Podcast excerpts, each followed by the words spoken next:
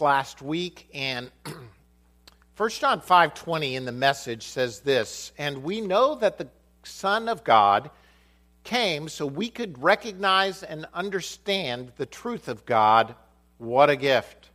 We, and we are living in the truth itself in God's son Jesus Christ. The, this Jesus is both true God and real life. Dear children, be on guard against all clever facsimiles. We live in a day and an age where there are many, many, many facsimiles, kind of fakes, close approximations, but not the truth. And John, even back then, 2,000 years ago, some probably 60 years after Christ had originally come and had his ministry and died and been resurrected and ascended into heaven, John is writing to those who are now believers within 50 to 60 years after Jesus was there, already on the scene. We're bringing up things that look like the truth but were not the truth. So John is praying that they would know real life, real love. How much more do we need it in this age? Where the fake, the close to truth but not truth, is all around us.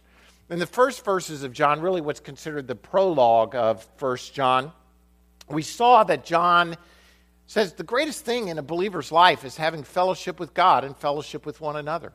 That really Jesus came to restore our fellowship with God because we it was broken and that we would in turn walk in fellowship with one another and that our joy as a result would be made complete. Throughout this book, this is a book of encouragement. He's going to encourage those who are followers of Jesus Christ. Here are the things that will show you that you're a true follower. Will you believe? How you relate to one another? How you act in life? All of these things, by the grace of God, will reveal to you whether you're a true follower of Jesus Christ or you're just walking after some facsimile, so to speak. The question I think that immediately arises is this if we're if we're supposed to be walking in complete fellowship with God and fellowship with one another and in complete joy, why is there so little of it in the church? I'm not talking about, you know, out there. As a matter of fact, out there seems to be having more fun than in here most of the time we seem at times to be depressed. What is it that gets in our way? What are the obstacles that prevent us from achieving the goal of walking in complete joy? and in a nutshell, here's John's first obstacle it is sin. Now, here's my problem. As soon as I start using the word sin, many of you have already started tuning me out for any number of reasons. One uh, is because you hear about it so often in the church, and we're like, oh, here he goes again. We're going to talk talking about what a miserable wretch I am. Okay, yes, I am going to talk about that, but but not in that perspective. I, I want us to understand, and John wants us to understand, people, we got a sin problem. We got a sin issue that has to be dealt with. So instead of using the word sin, and I, I am going to come back to it in a minute, but instead of really focusing on that word, I want to use the terms that John uses, which is darkness and light. Darkness and light, and maybe we can get over the whole uh, I issue in the middle of sin and, and just move forward a little bit. But John uses the term light and darkness. God is completely light, and we're walking in the darkness apart from God. Now, here's the second problem I have in communicating this message. We are so used to the darkness that we can't relate to anything else. It's all we know is darkness. And it's become such a part of us that even when I talk about darkness, it's like, well, I, I don't really know which part of this is darkness and which part is light because we're so used to the darkness. I just finished a series of books uh, called the Silo series. They're kind of, don't judge me, but they're kind of uh, science fiction adventure kind of stuff. You know, I read serious books, I read fiction books. I just like to read. And there's this new series of books, and they were free on Amazon, so I bought it. I didn't buy them, I just got them. The Silo series of books. And the whole thing takes place after, of course, the earth is ended. That seems to be a popular theme these days, that everybody, something horrible has gone wrong on the earth. And the premise is that these people live in a silo that is buried beneath the earth, hundreds of floors. And it's, a, it's more like a city underground, but they call them a silo. And they've, they've lived there for hundreds of years. Hundreds of years. They can grow their own food. They, everything was set up so when the end of the world happened, they have grow lights and water and just they're sustainable. Here's my point these people have lived in the silo for so long, they have no concept of what's outside. They don't know grass is green. They don't know skies are blue. They don't know stars. They don't know the sun. They don't know mountains. They don't know rivers. They, all they know is the silo that they live in. And anytime anyone talks about, you think there's more than just this silo? They're actually punished because they don't want to upset the delicate balance that everybody has in their job of living in the silo. We're like that. It's like asking a fish, what is water? And the fish says, what, what water? I mean, that's all they know is water, so they don't know that there's anything. We are so a people of darkness that even to use the term, we can't really we can't really relate to it because we've grown so accustomed to the darkness. Let me give you some examples in the form of questions that I wrote down. Why do we constantly live in pain at seeing our dreams unfulfilled and many times at the hands of other people? Why do we do things that harm us and hurt others? Why do we do things we know are wrong?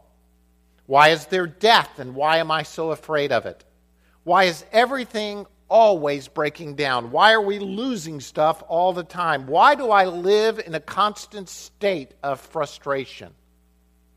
And the biggest question I really have about all of this is why do I so seldom ask myself these questions?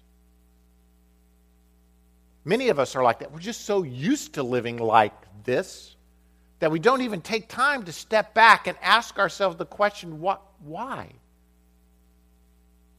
John is writing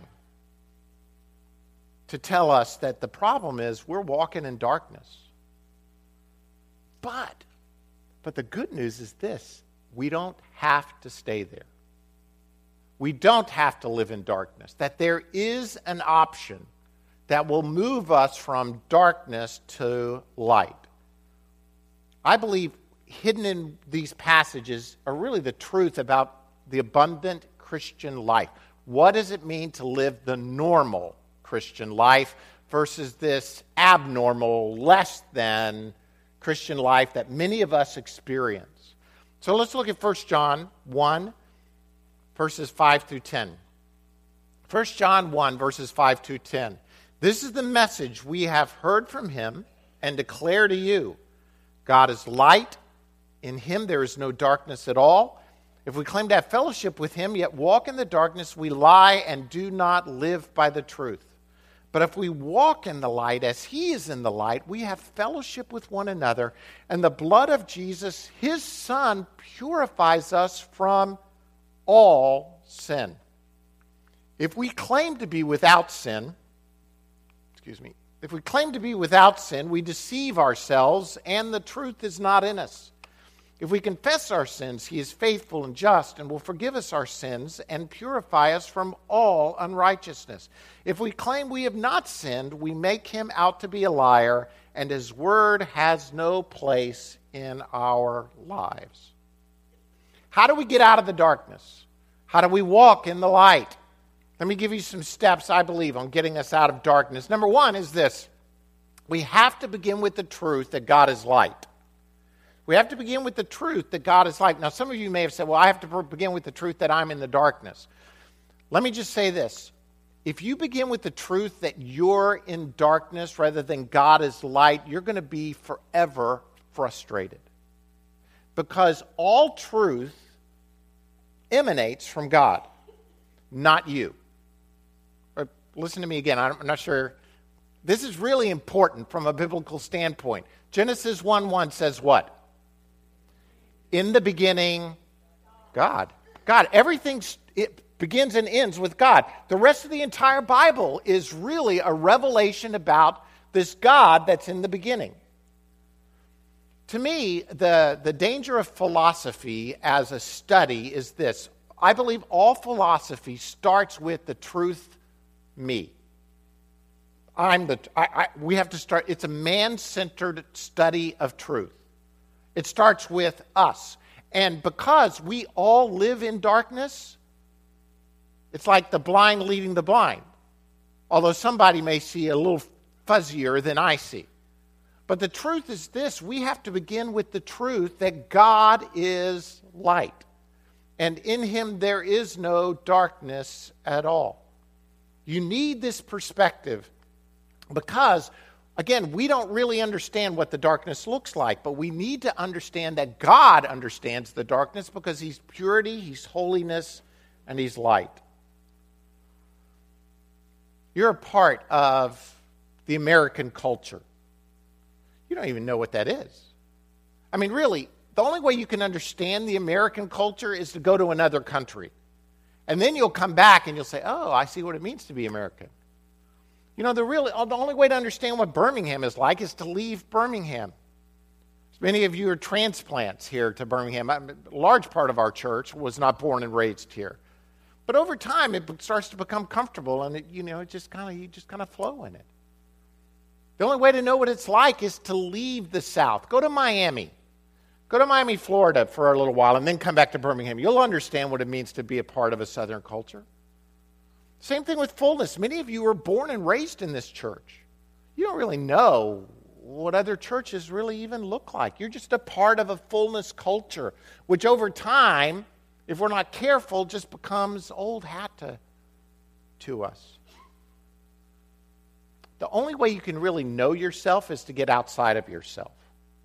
And because that's impossible, the truth is this we have to begin with the perspective that God is light we have to begin with Him in order to even understand who we are. What does it mean that God is light? And there are a lot of references in the Bible to light. Uh, that God's Word is light, a light for our path, He lights the darkness.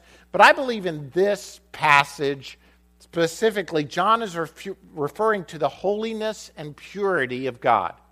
God is a holy God. He is pure light, and we're not. We are darkness. We need God's light to shine in the dark recesses of our heart and our life, even show us what's going on there. You know, I, we've used running analogies, sorry, uh, in the past, but um, I, I, run uh, usually about 5.30 on in the morning. Now, during the summer, 5.30 is it's light it's fine. But in case you didn't know, some of you haven't seen 5:30 in the morning in a long time, and uh, 5:30 right now it's dark. So I usually wear a headlamp to light the path, to show us where we're going, because I have a propensity to run with people who fall, and so. Um, and, and so uh, we try to light the path to see where we're going. So, like yesterday morning, we started off running early, and I'm running, and you know, then it gets light. And then there are other runners on the road who feel the necessity to tell me that my light is still on, which uh, you normally would make me turn it off, but you know, I'm just hard headed, so I'm like, I don't care. Just, I'm going to run with it on anyway. We need the light of God's word to shine on the path so that we'll know where we're going. And the light of God really has to do with his holiness and his purity. God is light, and the only way to get out of the darkness is to start with the truth that God is light. Are you with me? Really, if you don't get this first point, you are you're sunk. If you keep trying to start with yourself and say, I'm in the darkness, I'm in the darkness, I'm going to try and get out of the darkness. I'm going to trial and error my way out of darkness, you're not going to make it. You have to start with the truth that God is light. Then you get to move to you. And that is this recognize that you got a problem. You have a sin problem. I know there's that word again, sin, but John, three times in this passage, is going to refer to our sin problem. The first is in verse 1, uh, excuse me, verse 6, where he says this If we claim to have fellowship with him, yet walk in the darkness, we lie and do not live by the truth. This is the idea that sin doesn't matter. You know, I can go on sinning and it doesn't affect my relationship with God. Sin doesn't really matter.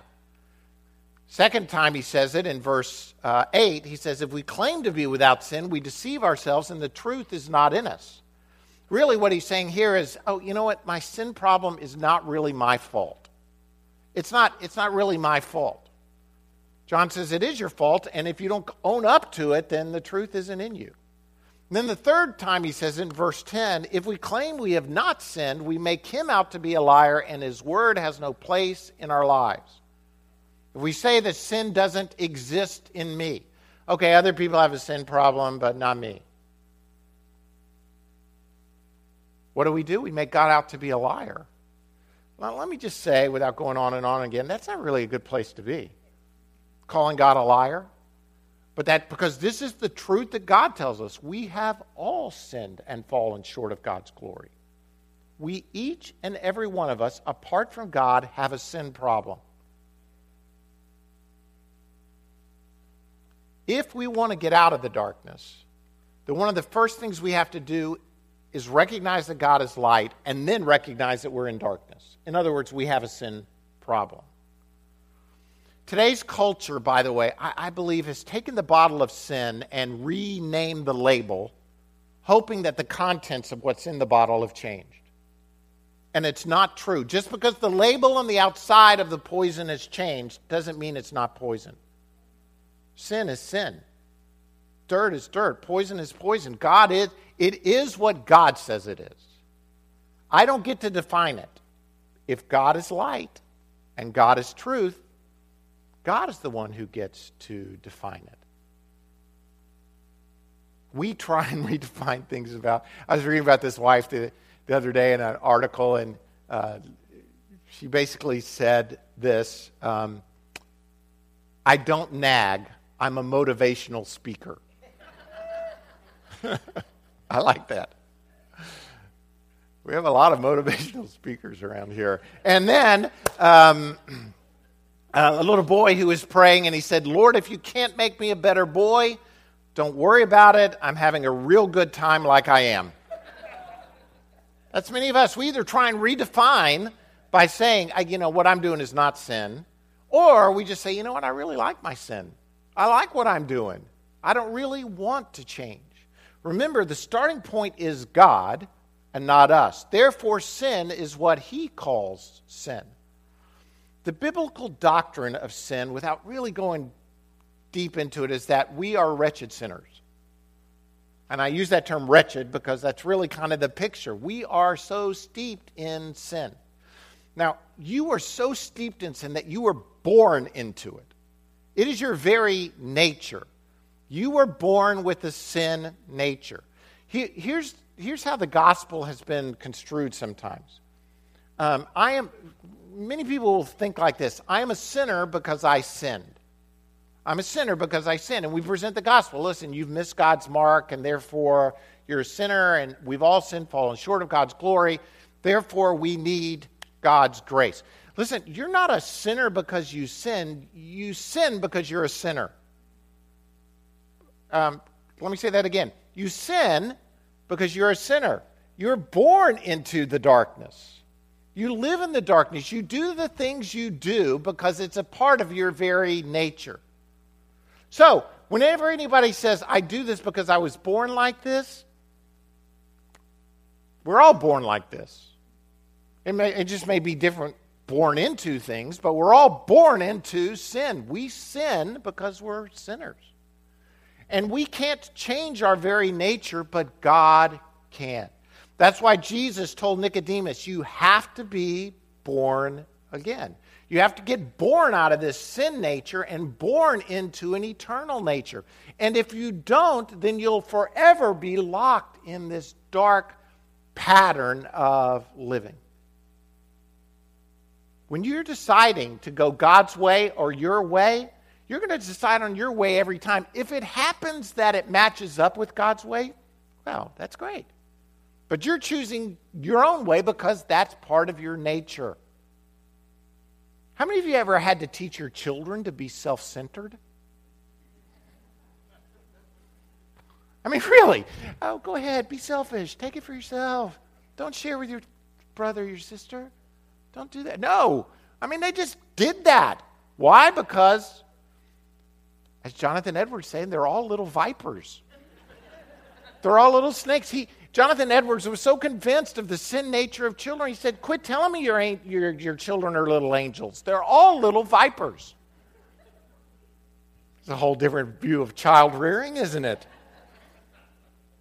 What he's trying to say is we're born into this nature of sin.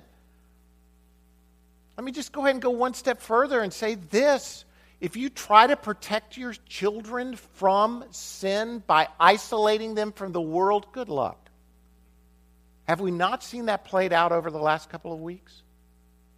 Have we not seen families that so isolated their children saying we want to protect them for the world because we don't want the world to get in them? The problem is the world is already in them because their sin nature, they were born into it. You cannot isolate your children or anyone else from the sin out there because there's so much sin in here. We walk in darkness. I'm not Listen, I'm not in any way saying don't homeschool your kids. Please do not hear me say that. I'm just saying that if you're doing it for the goal that you're isolating your children from sin, you're not going to do it. As a matter of fact, I think you're going to be self defeating.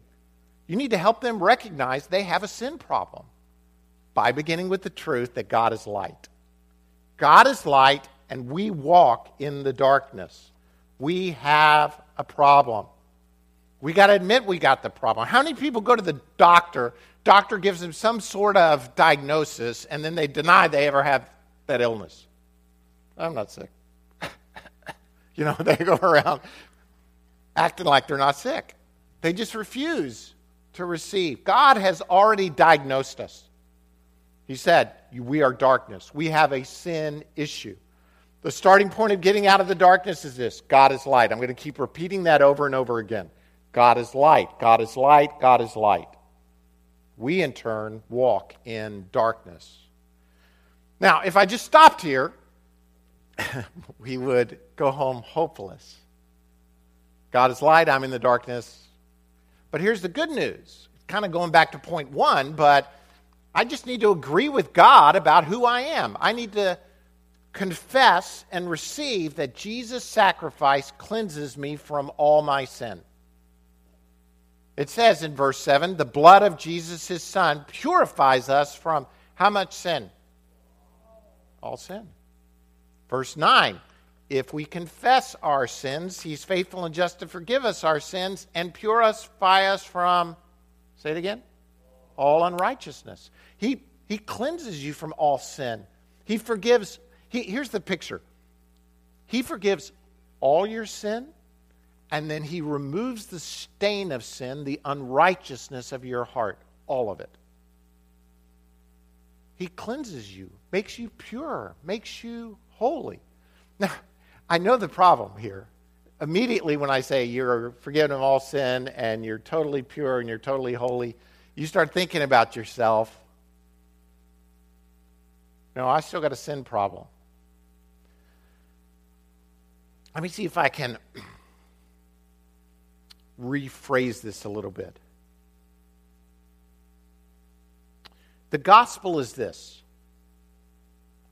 you are utterly wicked and lost, but you can be completely saved and accepted and loved through Jesus Christ.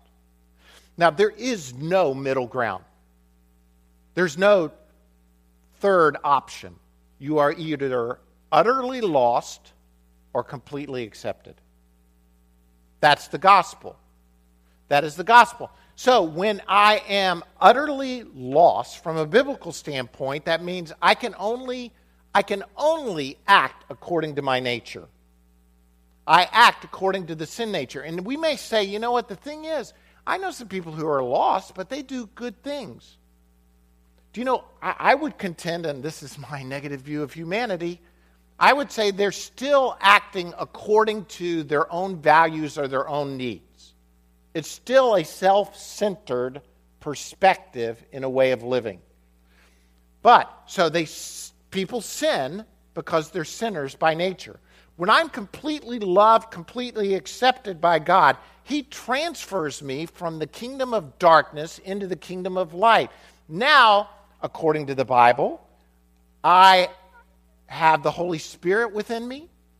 I, his presence indwells me, and when the Spirit of the Lord is, there is freedom. And do you know that by, that verse specifically means there is freedom now not to sin?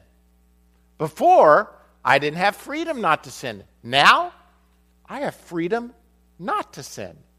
In other words, now I'm no longer a sinner who just acts according to his nature and sins. Now I'm a saint according to what the Bible says. And that when I do sin, I stumble and fall, but God's I'm still just as accepted, just as is loved, just as received by him, just as saved. That's the grace message. That is the message of grace. That what do I do? How do I get from utter lostness to complete light?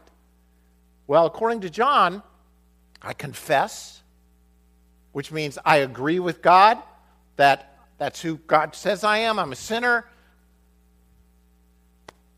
I can't act anything but according to my nature. I confess and I receive what the blood of Jesus Christ did for me on the cross. And when I do, God moves me from darkness to light. This is the gospel. This is the message of grace. God made me, makes me alive. I was, the pictures are like dead and alive, darkness, light, lost, saved. Whatever picture really turns it for you, the truth is this the gospel is Jesus' sacrifice cleanses us from all sin. Here's the truth Many of us only think we're partially bad as sinners. Most of us only think we're kind of, we're, I, I'm 95% good. There's only like 5% of me that's bad. From God's standpoint, no, you're to utter, I'm, I'm, this is bad news, I know. You are completely lost. Your very nature, all of our natures, apart from Christ, is we're, we're, we're lost. Uh, not long ago, I read about a, uh, an interview that was with politicians, and it was like this Tell us something you've done wrong in your life. Oh, well, that's going to get you far, isn't it? That kind of question. Tell, me, tell us something you did wrong. The answers were funny to me because it was like, well, I once went like five miles over the speed limit and got a speeding ticket. In other words, they want to say there's something I did wrong because they don't want to kind of give this like I'm perfect kind of attitude. But they don't really tell you anything of any significance that they did wrong. Why? It's just our nature. We don't, I don't want to, I do not want to confess. I do not want to agree that I am wretched to the core.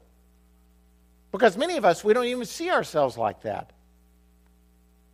God is light, we're in darkness, and we have to agree with Him.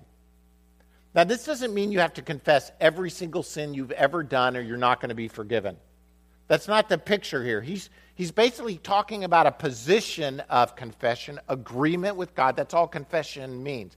Confession is not a negative term. Confession, I can confess that my, I can agree with you that my wife is beautiful. I mean, we're just agreeing together. We're confessing. It's a positive, right? Well, this confession, it's just agreement with God that he, we, he's light and we're darkness. And that Jesus' blood can cleanse us from all of our sins. He paid the price that we could not pay. One of the things I know from having counseled all these many years is that most people only confess to the level of their caughtness. I mean, really, when, when a lot of times when I have someone come into my office, particularly who's been involved in some sort of sexual sin, they only confess to the level of their caughtness. It's gotten to the point where one of my first lines when someone comes in and they say, I, I have a sexual sin, I, I usually say to them, look, I know that at least three, four times in the next half hour you're going to lie to me. You just can't help it. And I, I want you to know I don't condemn you. I'm not going to beat you up about it. I just, I, I want us both to understand that I know and you know you're not going to tell me the truth. Because you're only going to confess to the level. It's so hard to get out of darkness. But God gives us His grace, God gives us His might, God gives us His power to do this.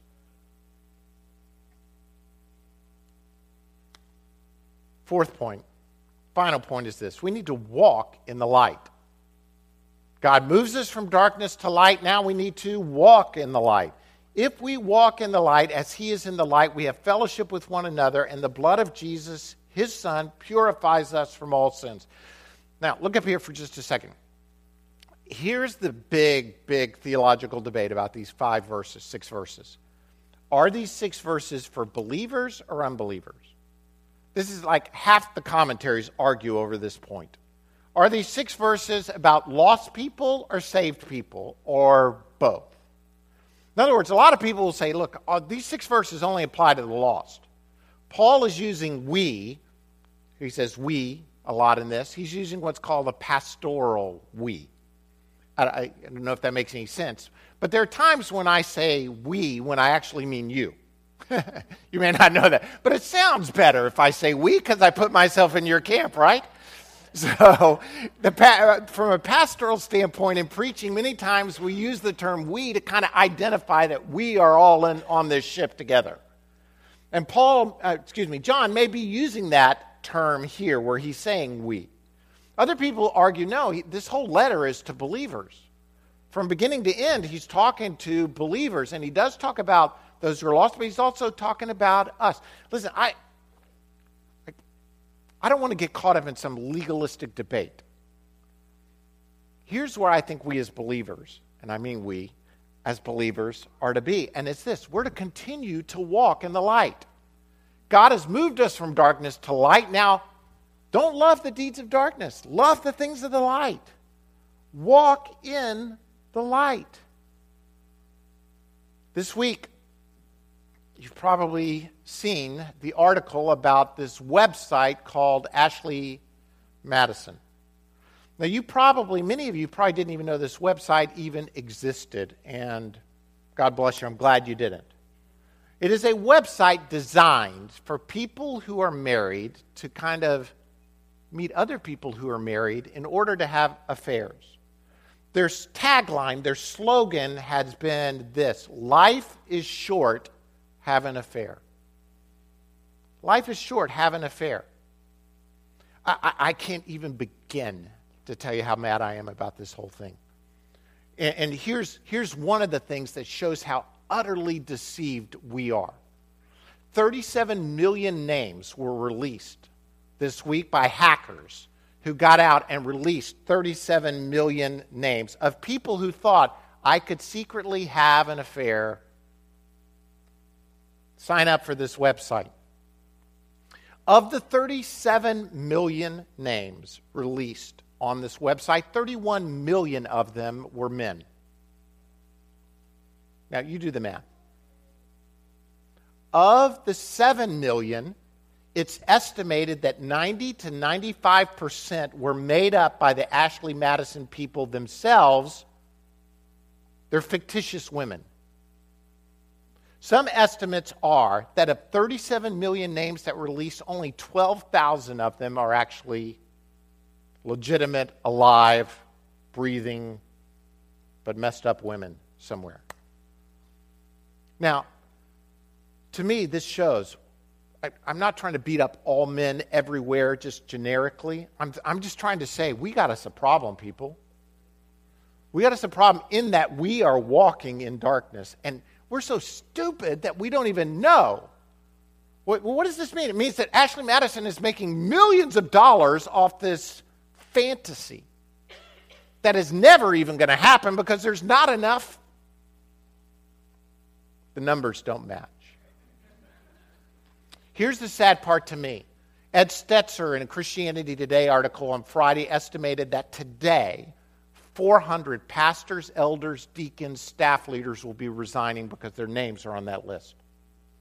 400 across our country. We've seen the devastating effects. Here's, here's what I think our tagline should be not life is short, have an affair. It should be this eternity is long, walk in the light. Walk in the light. God's transferred us from darkness to light. Let's not go back. How do we do that? Well, we just continue to walk in the light.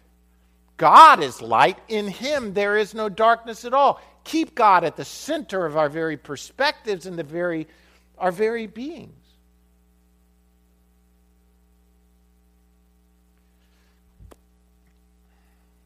Here's my challenge.